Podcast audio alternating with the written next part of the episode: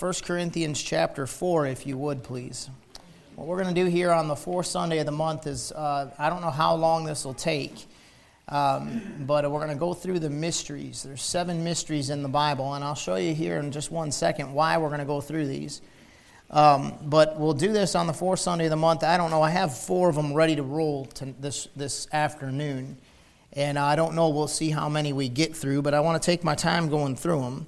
And so it might take a couple months, it might take four months, I don't know, but we'll, we'll just see how it plays out. But uh, I want to take you through these and let me show you why. All right? 1 Corinthians 4, verse 1. It says, Let a man so account of us as of the ministers of Christ. That's a oh, that's just a mouthful. I mean, already right there, that's a mouthful. When you look at your pastor, what is he? How do you know you got the right church? What's the point? He said, You want to you wanna account, let a man account of us. You're tallying it up, you're adding it up, you're looking at me and you're, and you're dissecting the details, right? So, what are you supposed to be looking for in a pastor? A minister of Christ. Whew. Man, every single one of these guys, and I'll be selfish enough to say, starting with me, and every other guy that God is calling to preach or says they're called to preach, I think you should pray for them every day. Every day. I, I, mean, I mean, I want you to pray for me every single day. I want every one of you to find time to pray for me every day.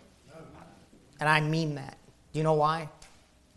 Because if I'm supposed to be a minister of Christ, that is such a high calling and such an impossible thing for a man to do.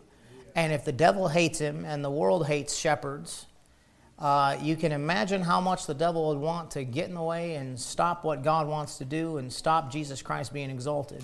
Some of these guys get called to preach and they start heading down that path, and you would not believe the amount of resistance, the amount of problems, the amount of trouble, the amount of blockers that keep showing up, and attacks that come just because they're like, okay, I'm selling out, I'm giving my life to what God wants me to do, and I'm following that calling. And by the way, if you take that to yourself, you're taking strange fire, and God Himself burns up those who take on strange fire. You don't you offer the fire God has you to offer. So it's a real smart thing to slow down if you're feeling like you're called to preach and evaluate that. And give God time to make full proof of thy ministry, right? Give God time to prove it to you. I would rather you go slow and get in later than you should than rush it and get in too soon. And just because you're called to preach doesn't mean you've been enabled yet. The calling and the enabling are not the same thing at all. But, anyways, said, Let a man so account of us as of the ministers of Christ. That is the purpose and the point of a preacher. His point is to minister Christ, the gospel of Christ to the lost, and then the growth in Jesus Christ and helping your personal relationship to the saved. That is a lifelong calling somebody's 84 years old and been saved since shortly after Noah came over on the ark, right? and she said, I still sin and I still mess up and I'm still a work in progress. Uh, she told my wife and I that at the, at the kitchen table. She said, I don't, don't think just because I'm old that it's easy and that all the temptation's gone and all the sinning stops. Don't think just because I'm old it's over. It's still a struggle, but I'm trying. And she had no idea how much that helped me. I was like, okay, great. That's good. I got if God gives me three score and ten, I got another 34 years of dealing with this. That's a good thing. That she's honest about it. That's a reality. Paul said the same thing. Oh, wretched man that I am. So it's a wild thing that God would make a sinful man, a wretched man, a weak man, a base man, a minister of Christ to help you, to help you do what he's doing, to help you try to walk with God. That's the point. And now here's what God tells them to do. And stewards, I'm a steward. A steward doesn't own anything, a steward takes care of something that somebody else owns. So the call to preach is a high and lofty calling. It, it, really, you can't, I don't think you can get a higher calling. I don't care if this church never outgrows where it is right now and we just stay right here and never one more person ever joins the church. It would be a demotion for me to take uh, an election to the President of the United States of America. If I stepped out of this little pulpit in this little building on 10 Mile Road, it'd be a demotion. Like, really? I mean, nobody knows my name. I'm a nobody. I'm literally a nobody. I mean, even among the saved circles, even among the Bible believing circles, I'm a nobody, like a nothing. Like, even if a few people around the country know who I am, in the grand scheme of it, I'm like literally a nobody and a nothing. And it would be a demotion for me to become the president. That's how important this stuff is. Because God has a purpose, and that purpose is much bigger than you and I, and it goes off into eternity. It goes on through the millennial kingdom, off into eternity future. It's a wild thought. And I'm going to show you, I know I stretched some of your minds the other day, so I'm going to repeat it again, and I'll show you when we get there as we go through Revelation. But before eternity future begins, it looks like there is literally tens of thousands of years that go on. Revelation's a little deeper than you thought. And so that's a pretty big thing that we're doing. And so I'm a steward. And now, what am I a steward of? It's right there in the verse of the mysteries of God. Now, the very definition of the word mystery tells you something. You can't figure it out. It's like the crime was committed, there's proof that it's there. Now, figure out how it got done. And so you're combing over all the details like a detective and you're looking through it all and you're trying to prove it, but you can't prove it because it's a mystery. And that's what a preacher is to be faithful with, which is the mysteries of God.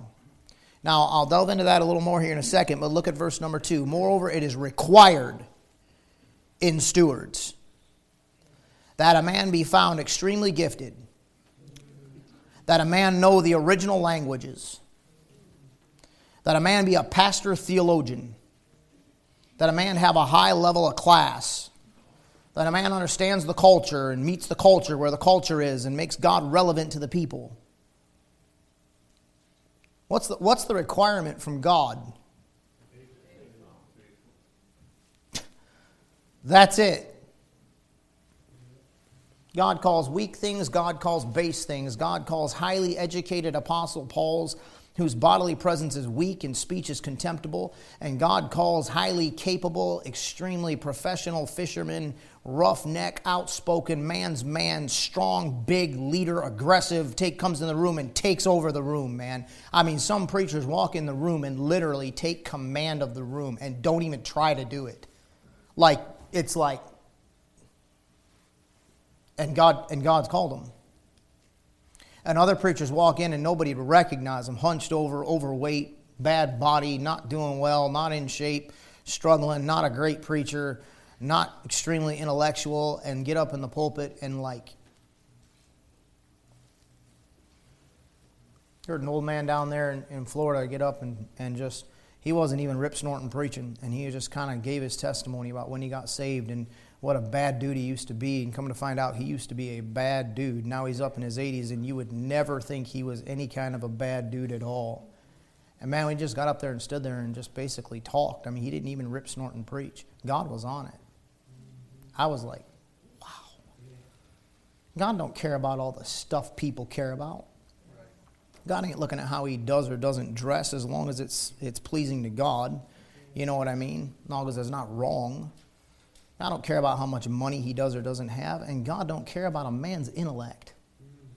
You might be so smart, you know, everybody's, oh, he's so smart. So what? If he ain't faithful steward of the mysteries of God, if he ain't faithfully giving you what God gave him, he might not be able to prove it to you. You understand that? You know, some guys are great apologetics. Yeah, I kind of like that stuff. I kind of enjoy it. I like a good debate. I really do. And I'm not even necessarily the sharpest knife in the drawer, but man, my mind starts running, boy. I mean, when I'm in a debate, I, I start running. I start thinking like jujitsu. I start looking at two steps ahead, and if I say this, he's going to say that. And if I go there, he's going to go there. And I like knowing, when it comes to stuff about the Bible, I like knowing where they're going to go before they even start. I love it. I love it when you guys ask me questions. It just charges me up. And it's not because you're not doing it to fight with me and debate me, okay? That I can't stand when it's my church family. He's thinking, I'm not impressed. If you catch me making a mistake, okay, well, whatever. I'm human and everybody does. And I never claim to be infallible. I told you the Bible I'm trying to learn, teach, and preach is infallible. God don't care about none of that stuff. I like it. I kind of like that stuff.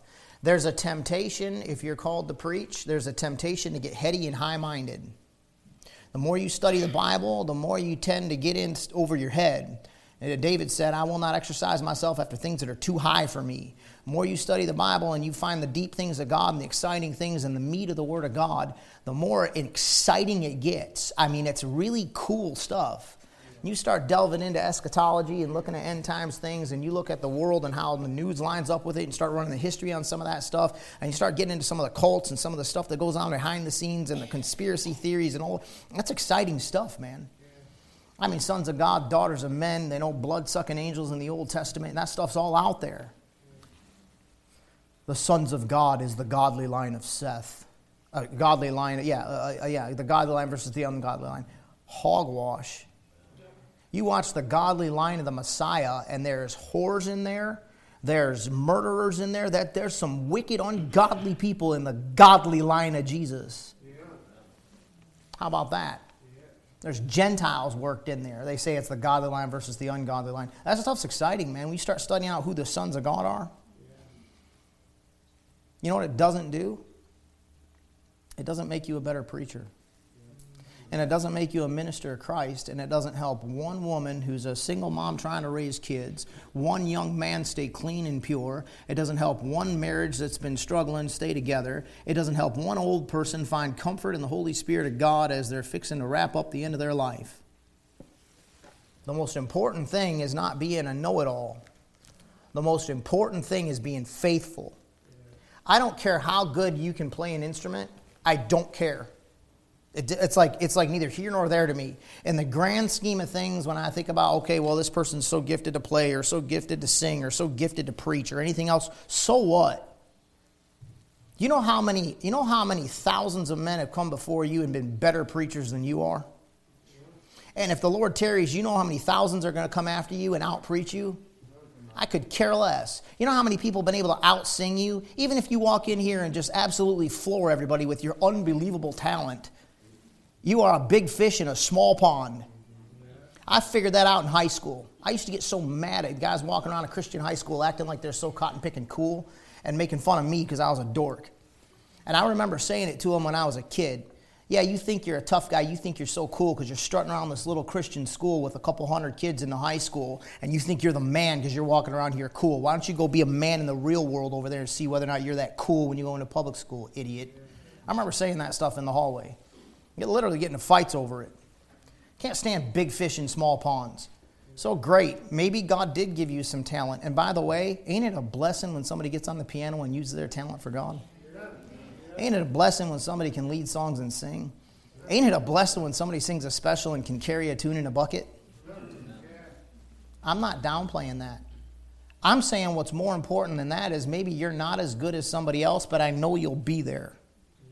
I know you'll be at church. I know you'll be on time. I know you'll be ahead of time. So I'm not stressing it two minutes till whether or not we have a piano player or a song leader or a preacher or whatever else. I'm not panicking. Like, I know you'll be there. Faithfulness. I'm telling you, it is absolutely priceless to know I can count on you. And you know what God wants from me and what you should want from your preacher? You should know I'm faithful. That's it. Faithful with what? The mysteries of God. So these mysteries are not necessarily something I'm going to try to prove to you. I'm just going to tell you what they are. I don't care to try to prove it to you. Go to 2 Timothy chapter 2 verse 2.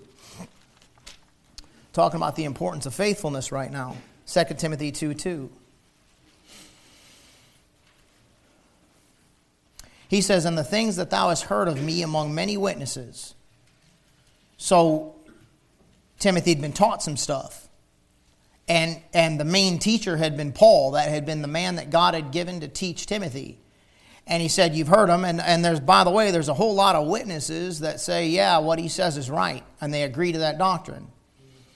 He said, The same, what? What you heard from me. The same commit thou to faithful men. Why? Because if you'll commit it to faithful men, he didn't say gifted men. He didn't say find the smartest guy in the room.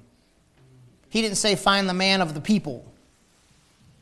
I ain't trying to be a man of the people. I've met preachers like that. I don't think they're God called preachers when you're a man of the people. what is that? That's a politician. not a man of the people. I want to be a man of God. That's what I want to be. I want to be able to be a minister of Christ, and I got to get to know Him and His Word in order to minister to Him to you. I can't, I can't minister Him to you if I'm not of Him. I love you. I'm not trying to be a jerk.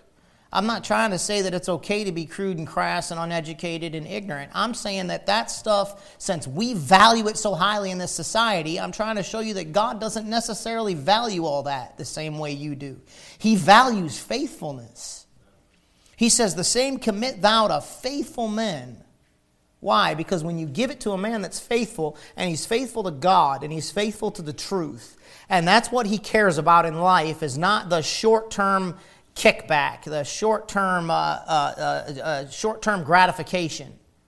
Instead of short term gratification or instant gratification, he's all about delayed gratification. And that means if we got to delay it till after I die, after I die, if we got to delay it, and wait till the judgment seat of Jesus Christ, then I'm willing to go ahead and be faithful with what God's entrusted to me so that when I get to Christ, when I get to the judgment seat of Christ, I can be counted faithful. He said, Commit it to faithful men. Why? So that they can teach others also. Faithfulness is important in God's economy. Uh, look at Proverbs chapter 20. I'm still on this thing of faithfulness. It's very important for you to understand this. It's very important. I'll tell you why this church is growing, in my opinion. One of, one of the pieces. Obviously, it's God. Amen, amen, amen. It's God. But God will bless and grow a church if He finds faithful people in it. Can't, we can't grow a church with people that blow in and blow out and blow in and blow out and blow in and blow out. You got to get in, you got to sit down, you got to get committed, you got to stay, whether there's anything in it for you or not, because that's where God wants you to be. And faithfulness is extremely important. Proverbs chapter 20, verse 6 Most men will proclaim everyone his own goodness. Proverbs 20, verse 6 Most men will proclaim everyone his own goodness. Most men will come in and tell you all about their gifts, talents, and abilities. Most men will tell you what they can do. I cannot tell you how many times I've walked through the door and I mean literally looked me in the face and said, God sent me here to sing. Because I am a singer and I've been a blessing to lots of churches, and that's the gift the Holy Ghost has given me, and I'm here to bless this church with my musical abilities.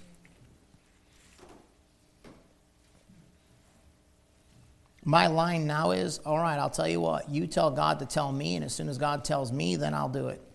Until then, have a seat. We got singers. I know you can outdo him, but I like to hear him sing because he's here every week. I like to hear him sing because he's on the cleaning schedule and he's out in the parking lot and he's teaching Sunday school and he's preaching in the nursing homes and he, that's why I like to hear him sing. I don't know who you are, you showboat.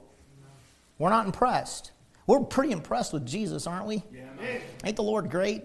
Ain't it a blessing when God puts people in here to minister to us? Amen, man. I'm not trying to downplay it. I'm talking about the motive behind it, I'm talking about the character. It's more important about your character than any other qualification you got. It's character. Most men will proclaim everyone his own goodness, but a faithful man who can find? What's the, what's the best thing about you, brother? Tell me the best thing about you. Ah, oh, you can count on me. Where's that the answer? What's your qualifications? I'll be here. I tell my kids to do that on a job interview. I say, you look them straight in the face and you say, when I am on the schedule, I'll be here to work on time, every time. You can count on me. And if I can't make it, I will let you know. If I'm sick, I'll make sure that I call in and I'll make sure that I get ahead of it. Faithfulness. Look at Proverbs chapter 25. Confidence, 19, sorry, 25, 19. Confidence in an unfaithful man in a t- in time of trouble is like a broken tooth and a foot out of joint. What good is a guy if he's got all the talent, skills, and abilities that you need in a bad moment if he doesn't show up? What good is it? Well, where were you, man? well, I could have. Well, well, you weren't here. Why didn't you call me? Because you weren't here. you weren't here. I'm not going to call you if you're not here and somebody else is here. I don't care if they're not as good at it as you are, they were here. Hello? All right, look at Proverbs 28 20. You know what? I'll tell you what I like about this in just a second. Proverbs 28 20. A faithful man shall abound with blessings, But he that maketh haste to be rich shall not be innocent. You know what I like about this subject of faithfulness? I can do that. I can do it. I can just keep showing up. I can go home. I can be faithful to my wife. I can be faithful to my kids. I can come back to church. I can be faithfully back in my pulpit. I can go back home. I can be faithful to study, prepare, get ready, answer my phone, do what I got to do, take care of the things I got to take care of, come back to church. I can do it. Anybody can do it. I mean, you need God's help to get through some moments, but you got anybody can do it. It doesn't take some kind of a, a, outstanding gift or ability or some kind of a unbelievable level of IQ or some kind of unbelievable athletic prowess or any kind of superior strength or on, you know, like off the charts good looks or anything else. It's just a matter of just sticking it out. Anybody can do it. And if you'll do it, he said, a faithful man shall abound with blessings. I've seen flash in the pans in the ministry. I've seen guys that get into the into the ministry and they just get so obsessed with promoting themselves and getting themselves going that they get their ministry going faster than God's going it running it. I've been there, done that, got the t-shirt, and I had to come to a point in my life in ministry where I had to make some decisions. I had to get up and say, we're canceling all these extra ministries that we have that I started or that other people pushed me to start because they wanted something to do in the church. And I started it to give them opportunities to do something. We're cutting all this fat off and we're getting back to the basics of what God has us to do. And it was humiliating and embarrassing and frustrating. And I felt like a quitter and a loser. And it was horrible. But God wasn't in it. I was trying to push the church to grow. Got the t shirt. I've seen a lot of guys do it. But that, that don't make God in it. He said, What's required of you is you be found faithful. What's required of you is you be faithful with the mysteries that I give you. So go to 1 Corinthians, if you would, chapter number 1. 1 Corinthians chapter 1. So I got to show you something about these mysteries, and then we'll get into at least one of them, which will be pretty easy to get through and make sense out of. I'm hoping to get to the first two. 1 Corinthians chapter 1, look at verse 20. Where is the wise? Good question. Where is the scribe? Good question. Where is the disputer of this world? There's your apologetics, your debater. Hath not God made foolish the wisdom of this world? This world's got some wisdom to it. God's made it foolish. And boy, you haven't seen it come out more than you've seen it come out in the last, uh, I'd say, two years. What are you talking about, preacher? I'm talking about the wisdom of this world. God's exposed it like never before.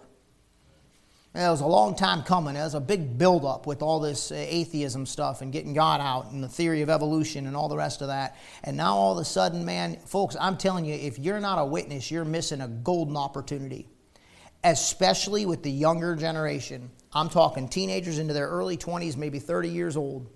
You're missing a golden opportunity. I mean it, man, like you would not believe. You can figure it out real quick whether or not you got a chance with this kid or not because they're seeing it.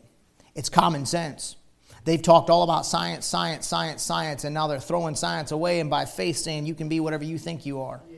And anybody that's got a brain still and has any level of a heart at all for truth or for God is seeing it. God has made the wisdom of this world look foolish. It looks so stupid right now to talk about evolution.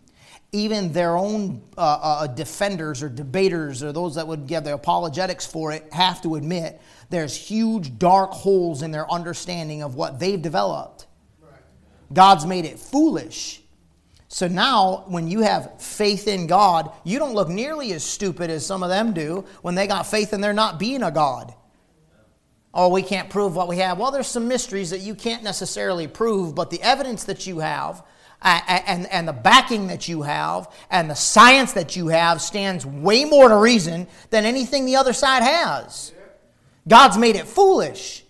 It is stupid. And I'll say it, take it another step and put it into the church now.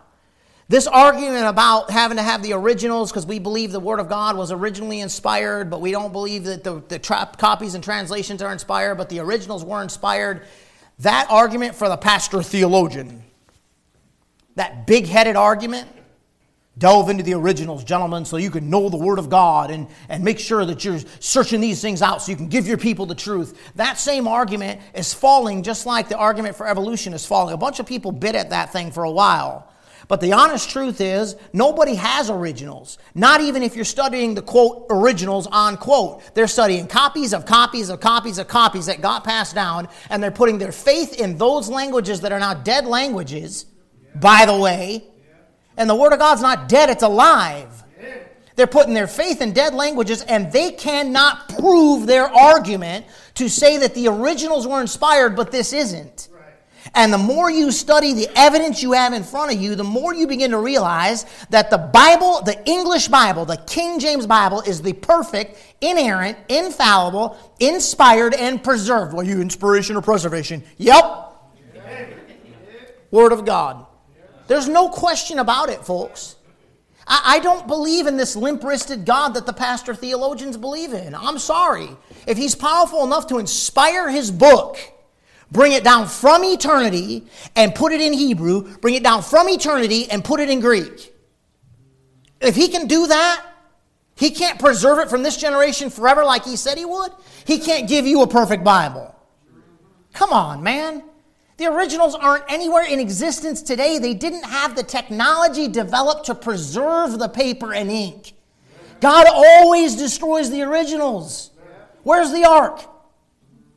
Where's the original Ten Commandments? Why do you think God destroys them? To show you something. and to make you have confidence that He can work in your day and your time, and He gave you His perfect words. It's right there in your lap. So they get into all this lofty and heady garbage, just Yahweh, the original name of God, this is Yahweh. And it, it like means nothing. Like, okay, why don't you just say God? Because that's what we understand. You sound super intelligent, but that's not according to this Bible. That doesn't fit. Where's the wise? Where's the disputer? God's made foolish the wisdom of this world. Verse 21 For after that, in the wisdom of God, in the wisdom of God, in his wisdom, think about it.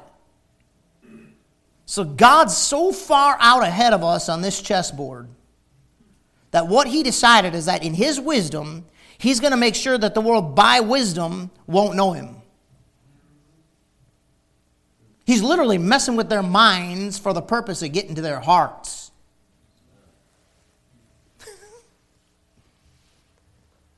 now, watch. It pleased God by the foolishness of to save them that believe. Now, steward, be faithful with my mysteries. And just so you know, in my wisdom, I made sure their wisdom won't cut it. And I'm making a fool out of you. Paul said, We are fools for Christ's sake. You know what they taught me in Bible college when we were going to the originals? They ran to the originals to tell you that this the foolishness is not the preacher, the foolishness is the message. That's what they told us in Greek class. When you study the Greek and delve into here, you find out that you're not the fool, the message is the fool. It's a foolish message to this world. They don't want to receive our foolish message of Christ. Well, it's a foolishness of. How many people have you brought to this church or you seen come to this church and just say, Well, I just don't know why why does he yell? And why does he I just don't get it. I don't get it. Why does he come across that way? Because you're in post Christian America because you're in post biblical America.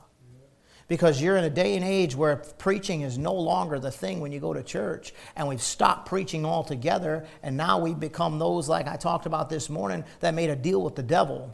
We've intermingled with the world. We brought the world's music into the church, we brought the world's style into the church, we brought psychology into the pulpits. And in the counseling sessions, guess what it's become? Psychology. Well, guess what? That's why a lot of people don't counsel with me, and when they do, they don't come back very often because we ain't playing psychology games with your head. I, that's above my pay grade. President makes a lot more money than I do. It's above my pay grade, but it would be a demotion for me to go ahead and play psychologist with your head. I'm not an idiot. I might be, I might be dumb, but I ain't a fool. It's biblical. That's what we'll do. We'll talk about the Bible. You want to come in and talk Bible? If you want to find an excuse to do wrong, go to a psychologist.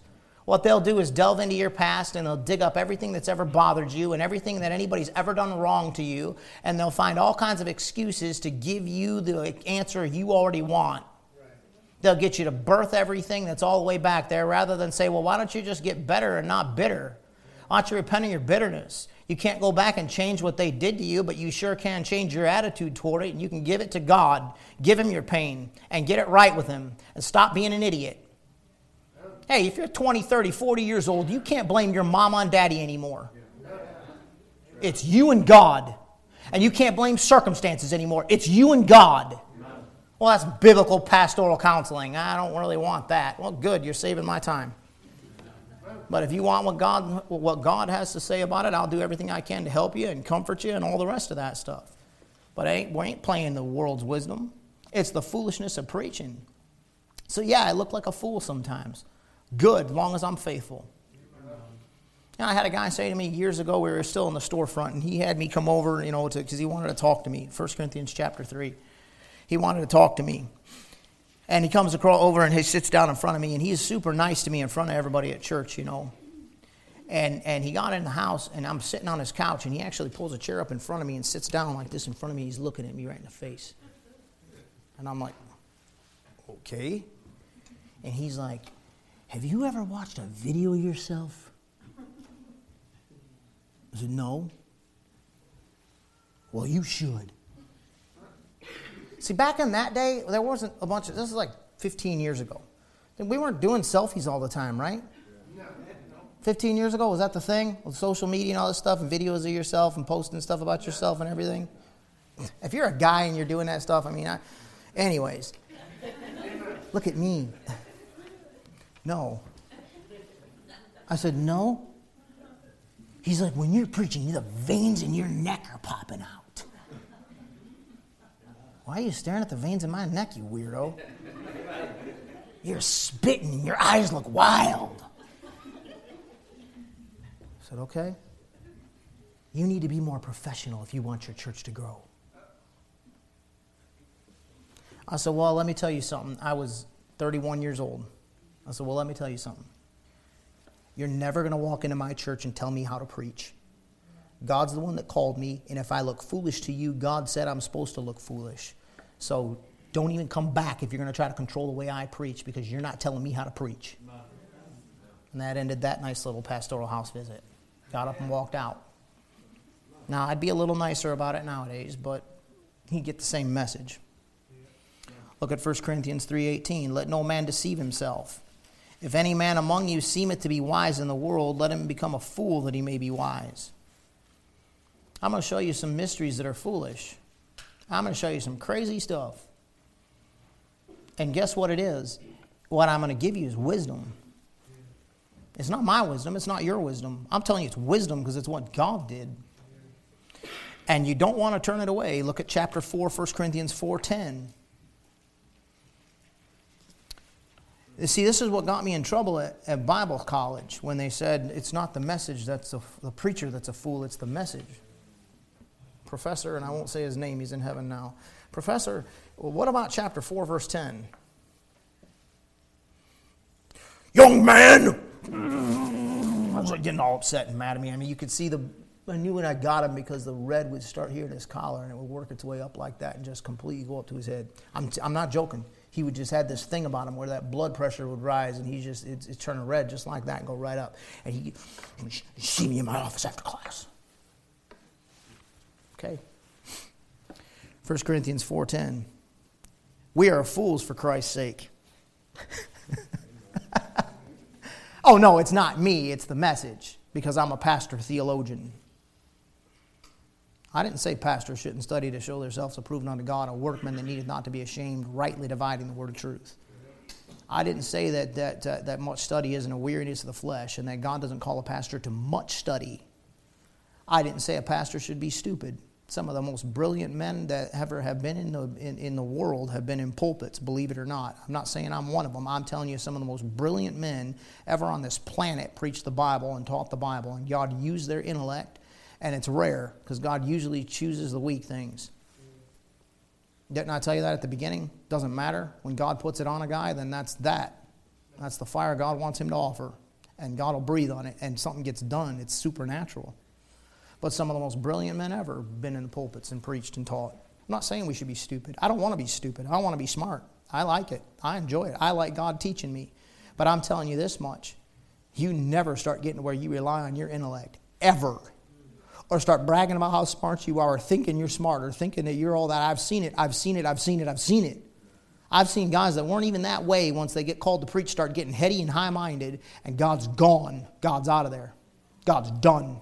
Paul was a brilliant individual. And he said, We are fools for Christ's sake, but ye are wise in Christ. We are weak, but ye are strong. Ye are honorable, but we are despised. That's the reality of ministry. People despise a preacher. I'm not kidding you, they despise him. When they need help, he's the first one they come running to. and what does he do? He strengthens them. But he's despised by the world. He's despised by, despised by the devil. And he's weak. Can't believe how strong you are. then that's God stepping in. Because the reality is, the ministry is weakness. So that you can strengthen other people, you purposefully put yourself in a position of being weak and being a servant and being broke down and being beat up and taking it like a man so you can help strengthen other people. And being a fool when you could go and pursue some kind of other career. Listen, I'm not going to say their names because I don't want you getting caught up in their foolishness. 1 Timothy chapter 3, but there's some preachers out there that became pretty successful in a ministerial standpoint. And I don't agree with all their doctrine, that's why I won't say their name. But they were on a different course with their life, I'll just put it that way. A course that would have made them rich and well known and instead of continuing that course, they did the best that they knew how, even though their doctrine was messed up. That's why I won't say their names. Their doctrine was messed up, but they did the best they knew how, and they laid down the things of this world in order to follow a ministerial calling. Brilliant men that became fools when they could have been highly esteemed in the world, and God did use them. God uses people he doesn't don't agree with you. You do know that, right? 1 Timothy chapter 3, the first mystery verse 16. So, this stuff ain't necessarily anything I'm going to try to defend to you on an intellectual standpoint. I'm going to show you the scripture verses for it and give you the truth of these mysteries. And the first couple are, are I think they're going to apply to you, I think they're going to help you. The first mystery is the mystery of godliness. Without controversy, great is the mystery of godliness. There's no debate in this. You're not going to be able to prove it. Prove to me that God created the world. Prove it. You can't, can you? You believe it, don't you? Yes, By faith. Sure does make sense when you work backwards, right? Makes a lot more sense than anything else. Prove it. No, it's a mystery. It is what it is, and how God does it's a miraculous thing. The mystery of godliness. Watch it. God was manifest in the flesh. That's a mystery. You can figure that out.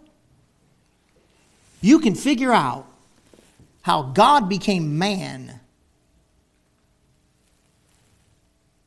Mary had a natural birth of a baby that was God. That means she changed his diapers. That means she fed him. That means she dressed him. That means she taught him to go to the bathroom. Are too real for you? That's a mind boggling concept. He grew in wisdom and in stature. He grew like you did. And in favor with God and men. And he was, he was God manifest in the flesh. And he was tempted at every point, like as you are, yet without sin. Every temptation you've had, he had, and he didn't fall to it. Now you think about that for a minute. God walking into the room saying, Mommy, I'm hungry. God saying, Mama. Is that wild? That's wild.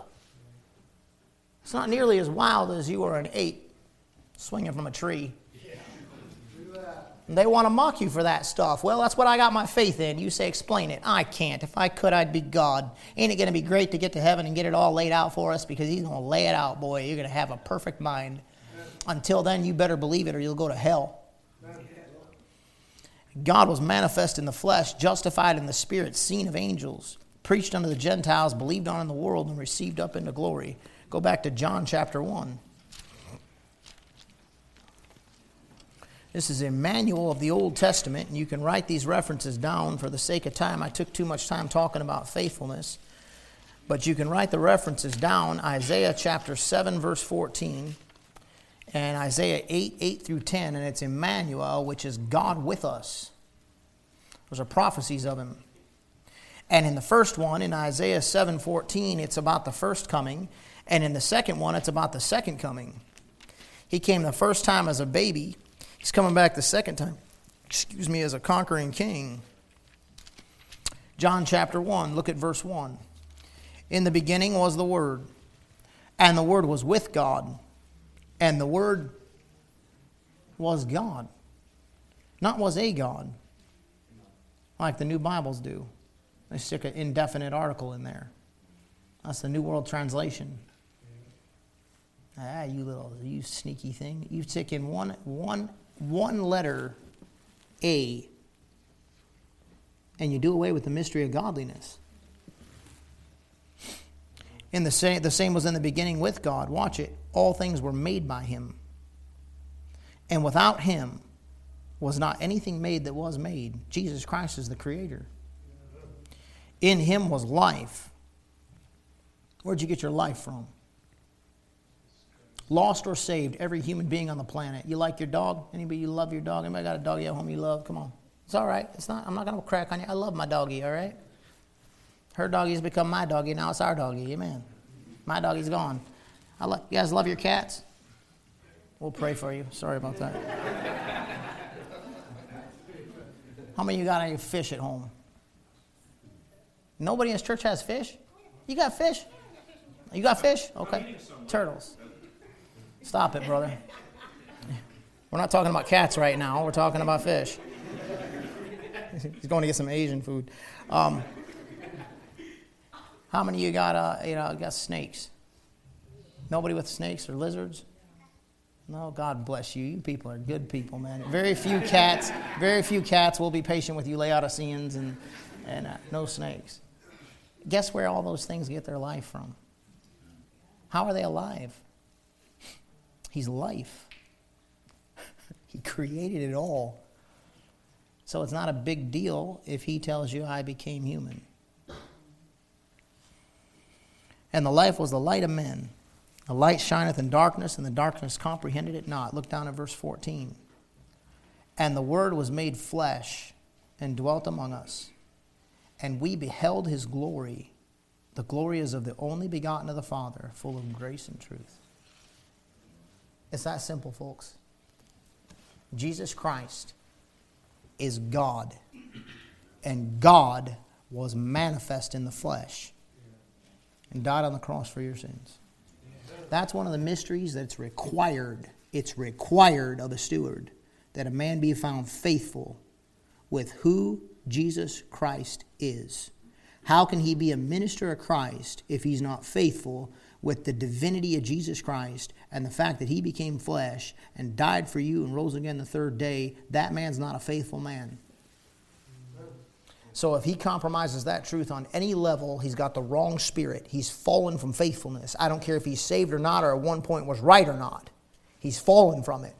And God says it's required for you to be found faithful. You disqualified yourself from the ministry. No, not over divorce, over not being faithful to the mysteries. Look at the second mystery. It's wild how these go together. You're in John. Go to John chapter 17 first. I'll show you where this one came from. And I hope this helps you.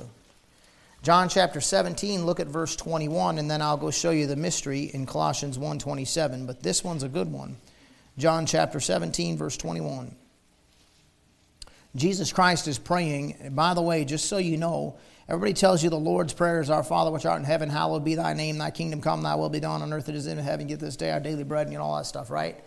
They tell you that's the Lord's Prayer. And you'll get that at the little Christian bookstores. They'll say the Lord's Prayer. You'll buy your little thing says the Lord's Prayer, and that's it. That ain't the Lord's Prayer, you guys.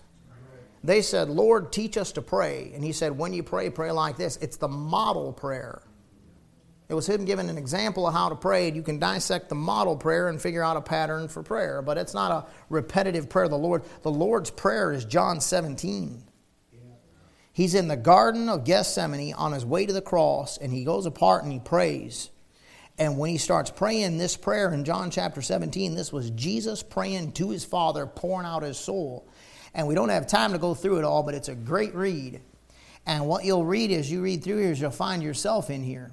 He says this look at verse 20 Neither pray I for these alone, but for them which also shall believe on me through their word. He said, ah, Lord, I'm not just praying for the disciples. I'm praying for Mike Reagan, who's going to believe on me when he reads Matthew, Mark, Luke, and John. He's praying for you in John chapter 17. Ain't that a trip? Now, watch what he prays. This is where the church come from. Watch what he prays. That they all may be one. As thou, Father, art in me, and I in thee, that they may also be one in us, that the world may believe that thou hast sent me. Now, let me show you what mystery that is. Go to Colossians chapter 1. Colossians chapter 1.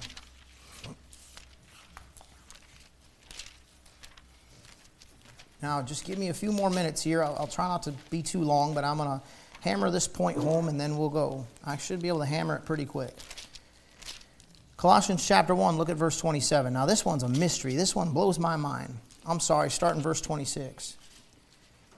Colossians 1:26. Even the mystery which hath been hid from the ages from ages and from generations, but now in this present time is made manifest to his saints to whom God would make known what is the riches of the glory of this mystery among the Gentiles, which is Christ in you, the hope of glory.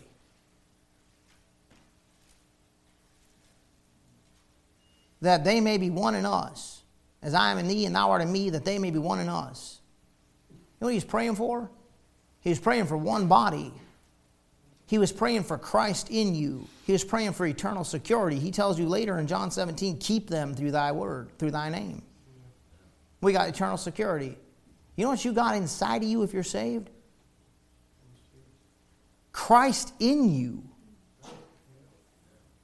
You figure could you figure that out?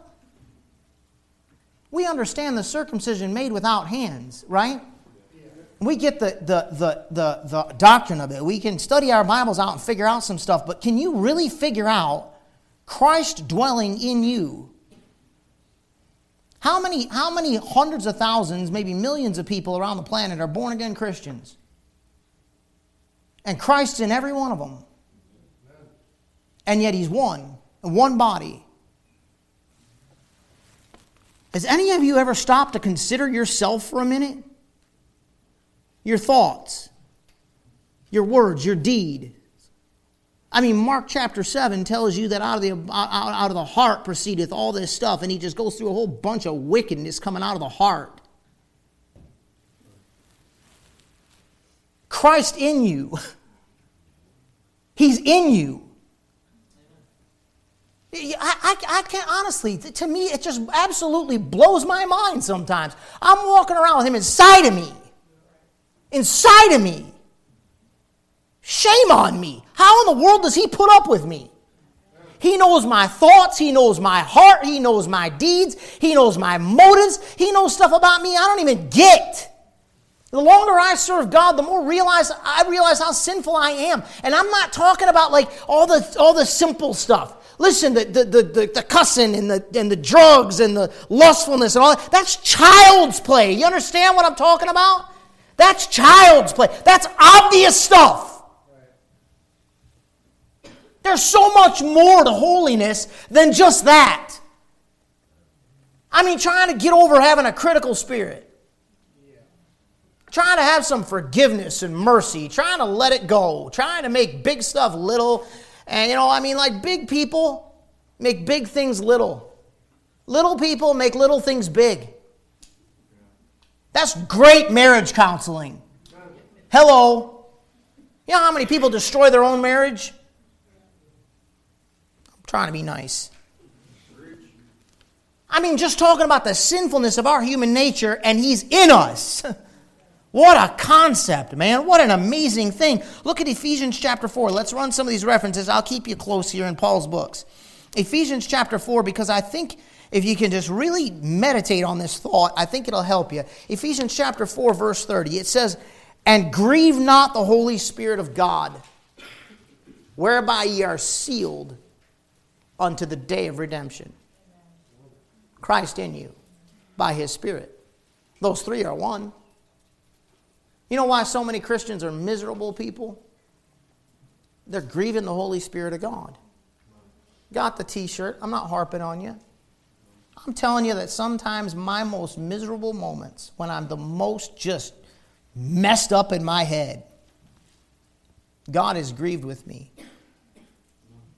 You cannot, as a Christian, Hear me out. You can no longer enjoy your sin. I don't care what kind of excuses you make for it. And I'm telling you, fellas, the devil knows how to play in your head and make excuses for sin. I'm telling you, ladies, the devil knows how to get in your head and tell you that you got a right to do wrong. He'll use Bible. I can't tell you how many times I've sat across the desk and heard somebody, well, you know, abandonment is one of the reasons for divorce. Yeah. Your husband's still coming home every night, but he's abandoned me emotionally. What's a devil in your head's what that is. He likes to mess around in your head. No wonder you're miserable. You're grieving the Holy Spirit of God with your life. You know what you are as a saved person? You are a genuine schizo. You have multiple personality disorder. You got you that you're stuck with, and you got him in you. And the only way you're going to be happy is if you make him happy. And whenever you grieve him, you're miserable, man. You're a miserable human being. Some of the most wicked, evil, miserable, dark, bitter, nasty people I've ever met in my life are backslidden Christians. Nasty people. You know what they say? And I have never done anything to try to confirm it, and don't you either. Don't worry about it. God knows, and it's God's business, and there's no way to prove it one way or the other. They say Marilyn Manson's a born again Christian, raised in a Baptist home, born again as a kid, went to Christian schools. It's not possible. Oh, yeah, it is. If you know your doctrine. I mean, if you're a stinking Calvinist, then you're such a soup sandwich, you can't figure none of that stuff out. But if you're a born again Christian and you understand the difference, it's totally possible. Explains why it's so miserable. Go to 1 Thessalonians chapter 5. I don't know why we fight God. I, I don't, I don't get it. I don't get it. I, I shake my head at myself sometimes. I'm not harping on you. I'm really trying hard not to harp on you. Have you noticed? I don't get it. I shake my head at myself sometimes. It's just literally, it's so pointless to, to push back on somebody who loves me, cares about me, wants to help me, wants to make me happy, tell, promises to fill me with joy, and then I just grieve him.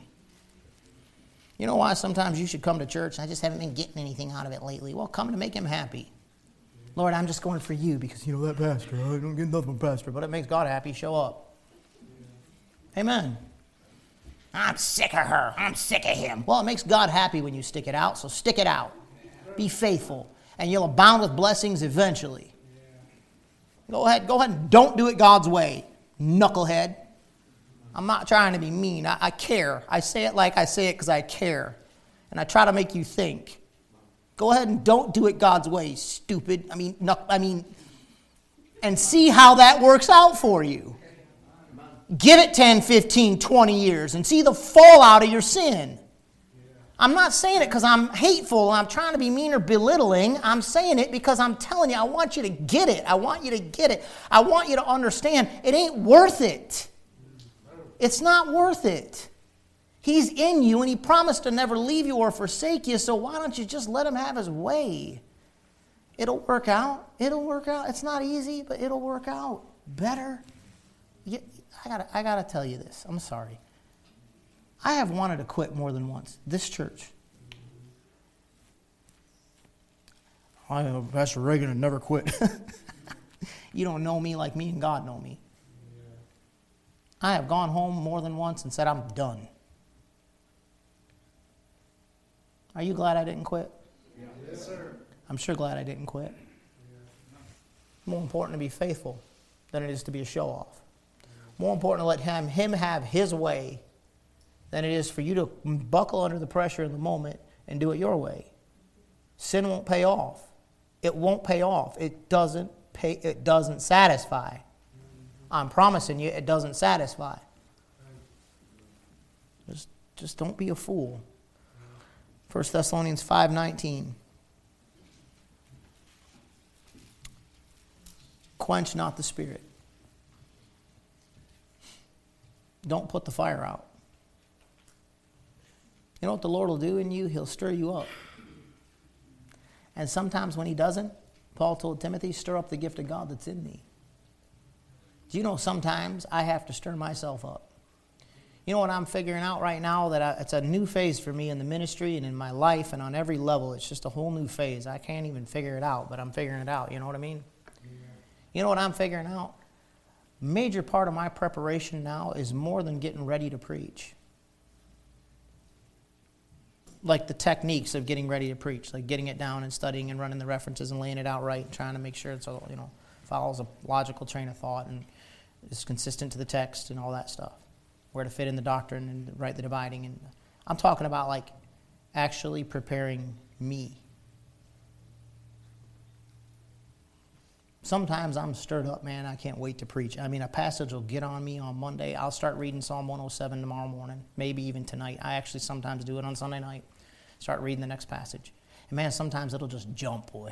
boom, it's just on me, and it's on me all week, and I'm raring to go. And other times, but by the way, when it gets like that, don't put it out. Don't put it out. That's why I get up here and I start preaching, and I think I got to be a little bit more. I'm not against being a little bit professional, right? I mean, I dress like I dress because I think it shows you how I feel about what I'm doing. It shows him some respect. It shows you some respect. It shows respect for the office and for the job. I think it's good. I don't plan on making it sloppy. I don't care what you wear to church. I'm doing this. This is serious to me. But but sometimes, man, I get up there and say, man, I got to be careful. There's visitors here and they don't understand and they're expecting it. And then the Lord starts getting on me. I feel like when I, I evaluate it, I think about it because I listen to my critics because they'll, they'll help me. They don't love me, they'll hurt me, they don't care. And they'll tell the truth. People that love you will tell you what they think you want to hear because they love you and they want you to be happy. And that's a wonderful thing. Don't try to change them. But your critics will hurt you. And I think about my critics and I think about what they say. And then I get up there and I'm like, and the Lord gets in it, I can't put that fire out. Sorry. I can't quench it. And sometimes I got to stir it up because He's in you. Colossians chapter 3. Colossians chapter 3, almost done.